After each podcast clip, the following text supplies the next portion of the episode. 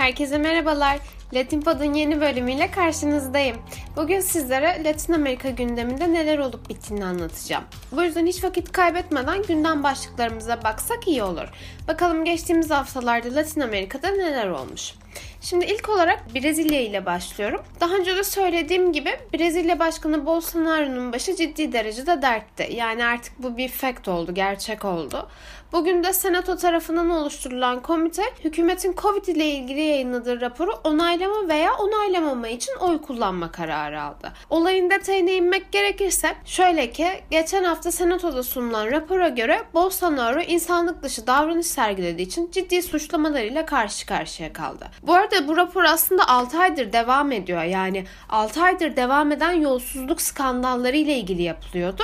Bu işte Covid olayı da çalışmanın son noktası oldu. Yani raporun son aşaması oldu. Zaten daha önce de belirttiğimiz gibi Bolsonaro'nun başı uzun süredir belada. Yani neredeyse bu aslında 6 ayın da öncesinde. Yani kısacası şu anda Bolsonaro içinde hükümet kaynaklarını kötüye kullanma, ne bileyim işte kamu malını kendi parasıymış gibi daha doğrusu kamu fonunu kendi parasıymış gibi kullanma, kamu yararına kullanmama gibi suçlar da dahil olmak üzere toplamda 9 tane suçtan yargılanıyor. Yani suçlu bulunuyor daha doğrusu bence suçlu da zaten yani ben hiçbir şeyden suçlu değilim demesin boşuna. Hani kendini savunmaya çalışmasın artık. Şimdi de komite bu suçları içeren raporu onaylayıp onaylamama konusunda da oy kullanıyor. Yani dediğimiz gibi artık son noktaya geliyor.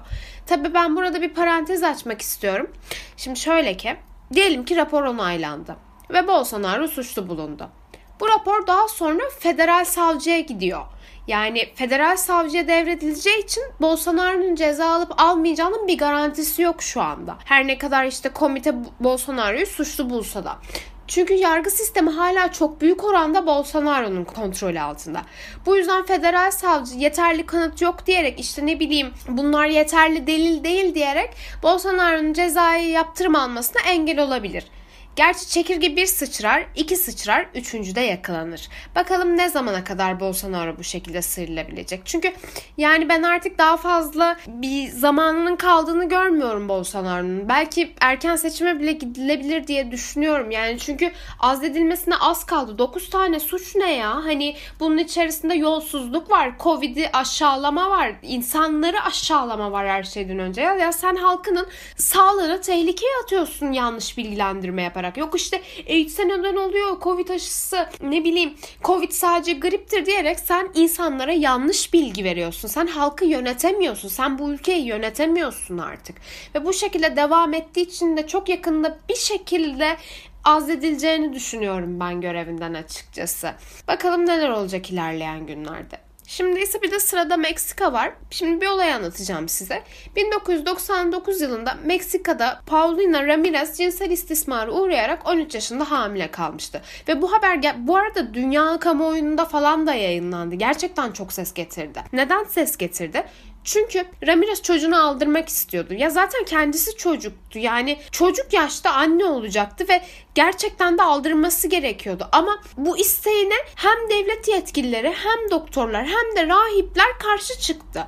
Ve onların manipülasyonları sonucu normal işte 12 haftalık süre geçiyor ve çocuk dünyaya geliyor. Meksika'nın bugün birçok eyaletinde kadının en doğal hakkı olan kürtaj yasal güvence altına alınmıyor. Hatta çoğu eyaletlerde kürtaj yasak bile. Fakat geçtiğimiz ayda Meksika'da bu konuyla ilgili bir adım atıldı. Şöyle ki Meksika Yüksek Mahkemesi'nde kürtajın suç olmaması için bir oy birliğine varıldı. Yani artık kürtaj yaptırmak bir suç olarak algılanmayacak. Ya da ne bileyim rahiplerin e, işte aforoz edilirsin dinden gibi tehditleri geçersiz kalacak. Ne bileyim devlet yetkilileri buna karışamayacak. E, aslında bir de bu karar direkt olarak Coahuila eyaletini ilgilendiriyordu.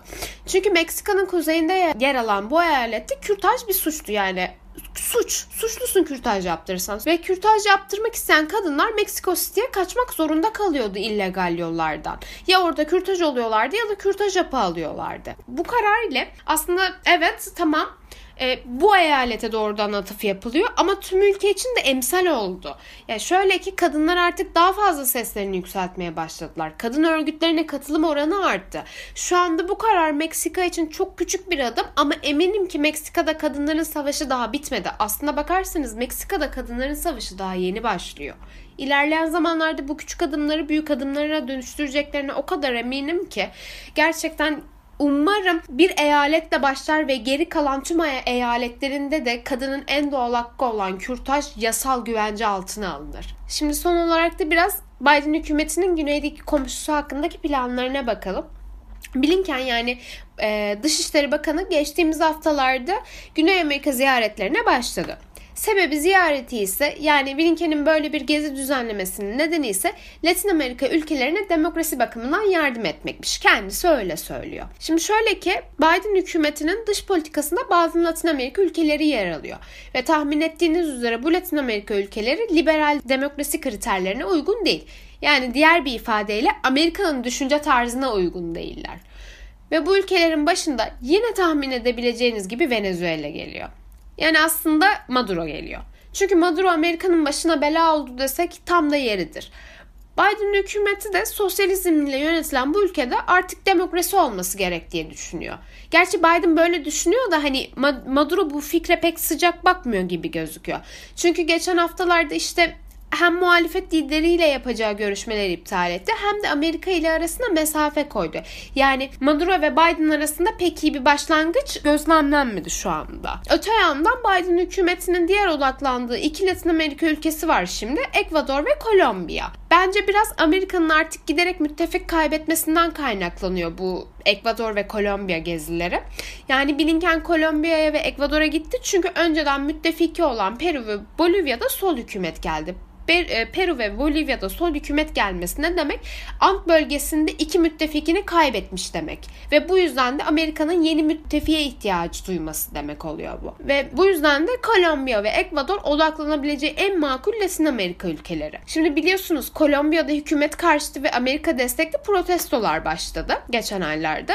Bu yüzden Amerika'nın Kolombiya'ya el atması hiç de zor bir şey değil. Zaten Kolombiya'da şu anda kendisinin desteklediği protestolar var. Yani yardım ediyor protestoculara eylemlerini ve amaçlarını gerçekleştirmek için. E, öte yandan Ekvador'da da durumlar karışık. Suç oranı desek fazlasıyla arttı. Bu yüzden de zaten 60 günlük bir olağanüstü hali ilan edilmişti. Bu olağanüstü halin süresi daha da uzayabilir bu arada. E, Ekvador'da da şu an Amerika'nın kolayca atabileceği durumlar mevcut. Yani demek istiyorum ki demokrasi reformları adı altında Amerika kendine daha fazla müttefik arıyor şu, şu zamanlarda. Dediğim gibi yeniden bir sol dalgası başladı Latin Amerika'da ve bu bundan korkuyor bence Biden hükümeti. Çünkü biliyorsunuz tarih boyunca Güney ve Kuzey Amerika arasında hep böyle bir ne derler asimetrik bir ekonomik ilişki vardı.